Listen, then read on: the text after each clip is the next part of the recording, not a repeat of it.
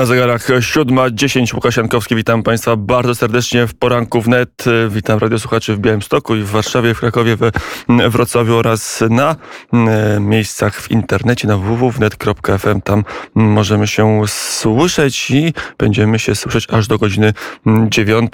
Dzisiaj 14 maja, e, piątek, piątek burzliwy tydzień na świecie, krwawy tydzień na Bliskim Wschodzie, w Izraelu, e, starcia między wojskiem izraelskim a Palestyną, a Hamasem, a palestyńskim e, dżihadem islamskim i bojownikami ale także bardzo burzliwy tydzień w polskiej polityce i od tego zaczniemy. Przy telefonie Marcin Wikło, dziennikarz, tygodnik sieci, portal w polityce, telewizja w Polsce.pl. Dzień dobry panie redaktorze. Dzień dobry, witam serdecznie. E, wczoraj trochę przyspieszona konferencja Mariana Banasia, prezesa NIK-u i stanowisko Najwyższej Izby Kontroli w sprawie wyborów kopertowych. Stanowisko e, krytyczne, negatywne. E, zdaniem kontrolerów NIK, prezes Rady Ministrów, premier Mateusz Morawiecki nie miał prawa rozpisać wyborów w trybie kopertowym poważna analiza pokazująca na słabości państwa, czy gra polityczna Mariana Banasia, jak pan redaktor to odczytuje? Bardzo dobre pytanie rzeczywiście. Warto spojrzeć w historię tego, co robiła do tej pory Najwyższa Izba Kontroli i szczerze mówiąc, to ja sobie nie przypominam takiej sytuacji, a kierowały nią bardzo różne osoby, by te kontrole wpisywały się w jakąś taką bieżącą dyskusję polityczną, a wiadomo, że to jest w tym momencie gorący spór, czy wybory korespondencyjne powinny czy nie powinny się odbyć, czy mogły się odbyć, czy miały prawo się odbyć. Mm, więc to, to, to, już jest pierwsze pytanie, które mi się nasuwa. Dlaczego to się dzieje w tym momencie? Dlaczego Marian Banaś postanowił zagrać taką kartą, którą E, daje do ręki e, opozycji, bo niewątpliwie na tej linii opozycja, obóz rządzący tutaj spór mm, istnieje, więc, więc to budzi moje największe wątpliwości.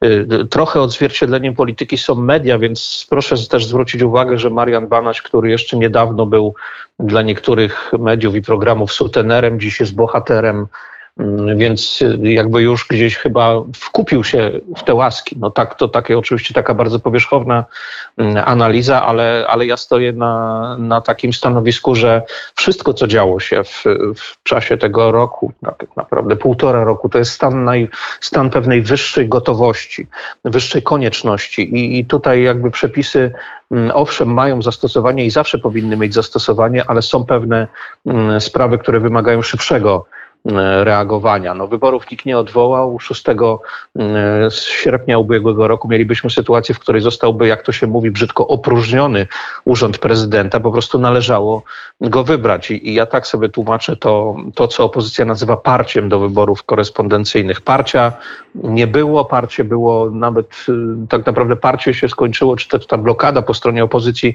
skończyła się, zauważmy, kiedy został wymieniony kandydat po ich stronie. Mm, I wtedy już wybory były legalne i mogły się odbyć, kiedy zamiast e, pani marszałek Kidawy-Błońskiej pojawił się Rafał Trzaskowski jako kandydat na urząd prezydenta Polski.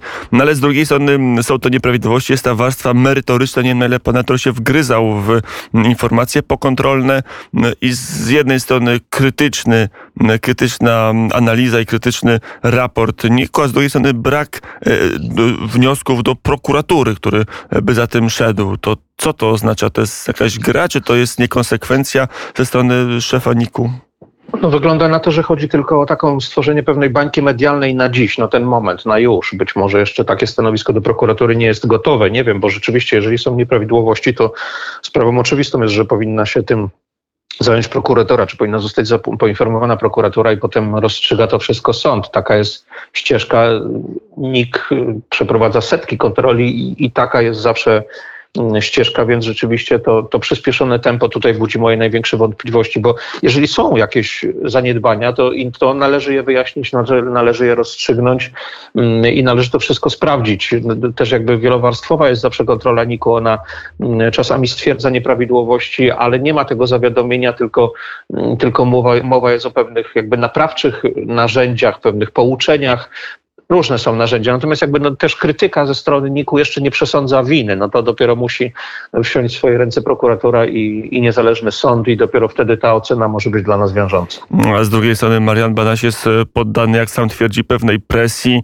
Mm, powiedział, że rano przed konferencją dostał informację, że jego syn rzekomo miał dokonać próby samobójczej. Bardzo to wszystko dziwnie zaczyna wyglądać jak jakieś, mm, chciałoby się powiedzieć, porachunki no, zgoła mafijne tak bym tego nie chciał nazwać, ale w zasadzie Marian Banaś mówiąc tym, że, mówiąc, że jest poddawany jakimś naciskom, sam zamyka trochę dyskusję na ten temat, bo już nic tutaj nie jest oczywiste, nic tutaj nie jest niezawisłe, nic tu nie jest takie, jak wychodzi mm, z kontroli, tylko właśnie jeżeli to wszystko przepuścimy przez, ten, przez tą soczewkę nacisków, o których mówi Marian Banaś, to tutaj już trudno nam uwierzyć w cokolwiek. Rzeczywiście nie, nie do końca jeszcze miałem czas i, i okazję, żeby to wystąpienie pokontrolne mm, zgłębić, żeby się zapoznać z tymi, z tymi zarzutami, ale tak jak mówię, no to jest, jeżeli są poważne zarzuty, jeżeli takie stwierdzenie Najwyższej Izby Kontroli, no to droga wydaje się naturalna, prokuratura, a potem sąd.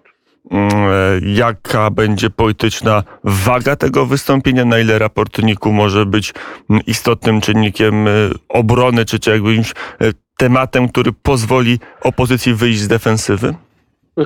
Pan co, ja kiedyś ukułem takie, takie, takie stanowisko, że opozycja co dzień ma swoją nową wojnę i mam wrażenie, że to jest taka, taka nowa odsłona. Czy to są rzeczy duże, czy małe, czy mniejsze. Chodzi o to, żeby szargać tutaj Mm, naszym spokojem, jeżeli jest niepokój w kraju, jakikolwiek, tak jak mówię, duży czy większy, to zawsze gdzieś obwiniamy za to rząd i jakiś taki mały, mały kamyczek do ogródka strony rządzącej uda się mm, wrzucić, bo to, bo to państwo, bo to rząd, rządzący mają zapewnić nam spokój i bezpieczeństwo. Więc jeżeli tego spokoju nie ma, jeżeli jest niepokój, zawsze jest to powód do tego, żeby krytykować rząd i mam wrażenie, że to jest wypełnianie tej strategii. Samo wystąpienie NIK-u nie będzie miało jakiejś większej mm, wagi pod warunkiem, że podobnie nie stwierdzi prokuratora i, nie stwierdzi sąd. Wtedy na pewno do tej dyskusji wrócimy. Mm, poranek wczoraj to był raport Niko i on się dział politycznie przez cały dzień. Pewnie jeszcze dzisiaj będą podzwonne tego raportu, a i może dłużej będziemy nim żyć. Natomiast wieczór bezapelacyjnie należał do Senatu. Tam między innymi głosowali nad wyborem, nad zgodą na wybór przez Sejm na Rzecznika Praw Obywatelskich Bartłomieja Wróblewskiego, doktora, prawnika, ale też posła Prawa i Sprawiedliwości. Przepad 40 48 e, do 49 przy dwóch głosach wstrzymujących się, e, to wszystko się złożyło na to, że te 49 e, głosów na nie zamknęło drogę dla Bartłomieja Wróblewskiego na urząd rzecznika. Co teraz zrobi Prawo i Sprawiedliwość, w jakim jest momencie politycznym, bo to kolejna próba, kolejna nieudana próba zbudowania większości w Senacie przez partię rządzącą. No niestety tutaj ta bitwa o Rzecznika Praw Obywatelskich trochę przypomina ten taki, no, taki klincz pomiędzy, czy, czy jest takim odzwierciedleniem tego klinczu pomiędzy opozycją a partią rządzącą. Widać, że nie ma płaszczyzn, w których da się porozumieć, a, a jest rzeczywiście taka konieczność, to jest y, urząd ważny. Y, I tak jak do, to, mógł, to mógłby być oczywiście, gdyby został wybrany Bartłomiej Wróblewski, to ja rozumiem to w ten sposób, że opozycja poczułaby taki żal po stracie Adama Bodnara, bo, bo tak upolitycznionego i tak właśnie doraźnie reagującego na, na pewne sprawy jednoznacznie ideologicznie rzecznika jak Adam Bodnar, to, to ja sobie nie przypominam, szczerze mówiąc. Były wielkie postacie związane także z obozem e, Prawa i Sprawiedliwości, a zupełnie niezależnie sprawujące swój urząd, które pokazały, że mm, to, że wychodzi się z poselskich ław po to, żeby iść na ten urząd wcale nie jest e, obciążeniem. Mm, no ale to jest takie małostkowe myślenie. Rzeczywiście tutaj widać, że jesteśmy coraz bliżej tego porozumienia o włos, o jeden głos tak naprawdę. Mm, być może właśnie te dwa głosy wstrzymujące się tym razem zadecydowały. Szkoda, bo, bo to znaczy, że, że klincz jest na tyle poważny, że nie jesteśmy w stanie normalnych, codziennych polskich spraw popychać mm, do, do przodu, że, że ta blokada jest jednak tak, tak duża, że porozumienia tutaj nie ma i w najbliższym czasie nie wygląda na to, żeby było. Mm, ale to nie obciąża partii rządzącej, że nie jest w stanie tych dwóch senatorów znaleźć, nie jest w stanie jakkolwiek rozszczelnić paktu senackiego. Nawet y, Lidia Staroń, senator, która jest niezależna, ale no, przeciwko niej Platforma czy Koalicja Obywatelska wystawiła konkurenta, Prawo i Sprawiedliwość nie wystawiła, jakby y, no, biorąc trochę Lidię Staroń jako swoją przedstawicielkę w rejonie, a ona się od głosów wstrzymała. No tutaj wracamy do kampanii senackiej, która została przez bardzo wielu znanych senatorów Prawa i Sprawiedliwości zawalona. Oni trochę poczuli to jakby przedłużenie ich kadencji senackiej było tak naprawdę formalnością. Trochę się e, na tym przejechali. Tej większości w Senacie nie ma i, i teraz przy takich momentach jakby do, do, dowiadujemy się, co oznacza brak większości w Senacie, co z tego, że mm, przez Sejm wszystko przejdzie, że tutaj arytmetyka się zgadza, jak w Senacie brakuje na przykład jednego głosu albo dwa głosy wstrzymujące pokazują, mm, czego nie ma. Bardzo duża nauczka na przyszłość, ale też potwierdzenie takiej prawdy, że w polityce E, nie gwiazdorstwo, a jednak ciężka praca popłaca i jest po prostu konieczna do tego, żeby e, te, te, te reformy popychać naprzód. W tym momencie to, to duża blokada dla Prawa i Sprawiedliwości. Mm, to jeszcze e, na koniec telefonie Marcin Wikło, dziennikarz tygodnika sieci portalów polityce telewizji w Polsce.pl.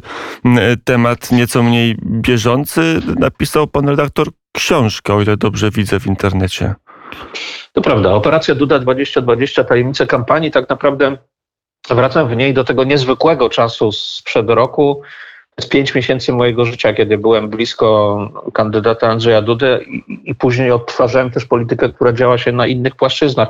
Pan mówi temat mniej bieżący, ale w zasadzie to dobrze, by, dobrze jest dziś sięgnąć do tej książki, żeby przypomnieć sobie atmosferę tamtych dni, decyzje polityczne, momenty takie zwrotne w tej kampanii, dlaczego wybory 10 maja się nie odbyły, te wybory korespondencyjne, o których dziś rozmawialiśmy. To wszystko w tej książce jest. Mam wrażenie, że jeżeli ktoś po nią sięgnie, i przeczyta, to jest zaledwie, ja uważam, 270 stron nieźle e, ilustrowanych, więc po pierwsze to taki zapis podróży, ale po drugie też dobre przypomnienie tej atmosfery. Łatwiej będzie zrozumieć, dlaczego te wybory korespondencyjne wówczas powinny się odbyć i kto mm, stoi za tym, że one się nie odbyły. Polecam serdecznie. Mm, a jeszcze to, żeby trochę zachęcić czytelników do tej mm, y, y, książki, bo tam pojawia się trochę informacji z zaplecza politycznego, nawet szokujących, że była taka chwila, kiedy Andrzej Duda nie był preferowanym przez Prawo i Sprawiedliwość kandydatem, że rozważano inne scenariusze.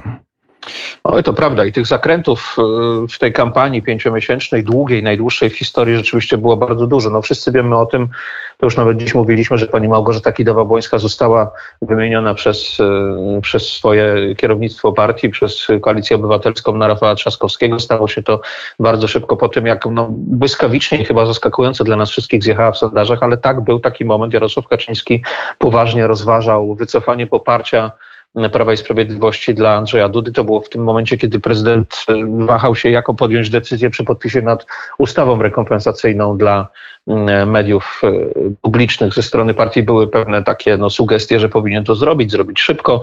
E, prezydent miał swoje warunki i, i rzeczywiście wtedy mm, to, to, była taka polityczna gra między tymi liderami, między Jarosławem Kaczyńskim i mm, Andrzejem Dudą. To, to, to wszystko rzeczywiście bardzo ciekawe i tak jak mówię, no, zginęło w, w tej informacji, że po tamtej stronie jednak do doszło do wymiany kandydata.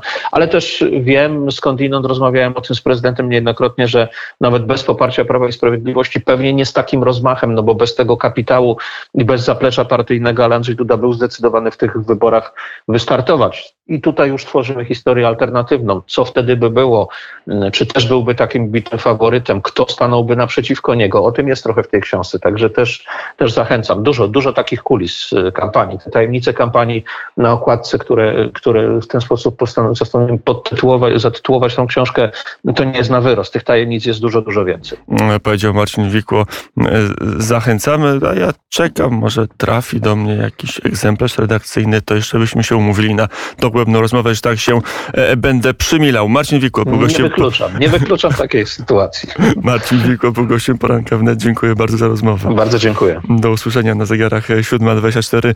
No dobrze, to z rozpędu w dzisiejszy poranek zostaliśmy wprowadzeni w życie e, polskiej polityki. Za chwilę zajmiemy się Izraelem i jednym z najkrwawszych i największych konfliktów e, między Palestyną a, czy w Palestynie, w Izraelu.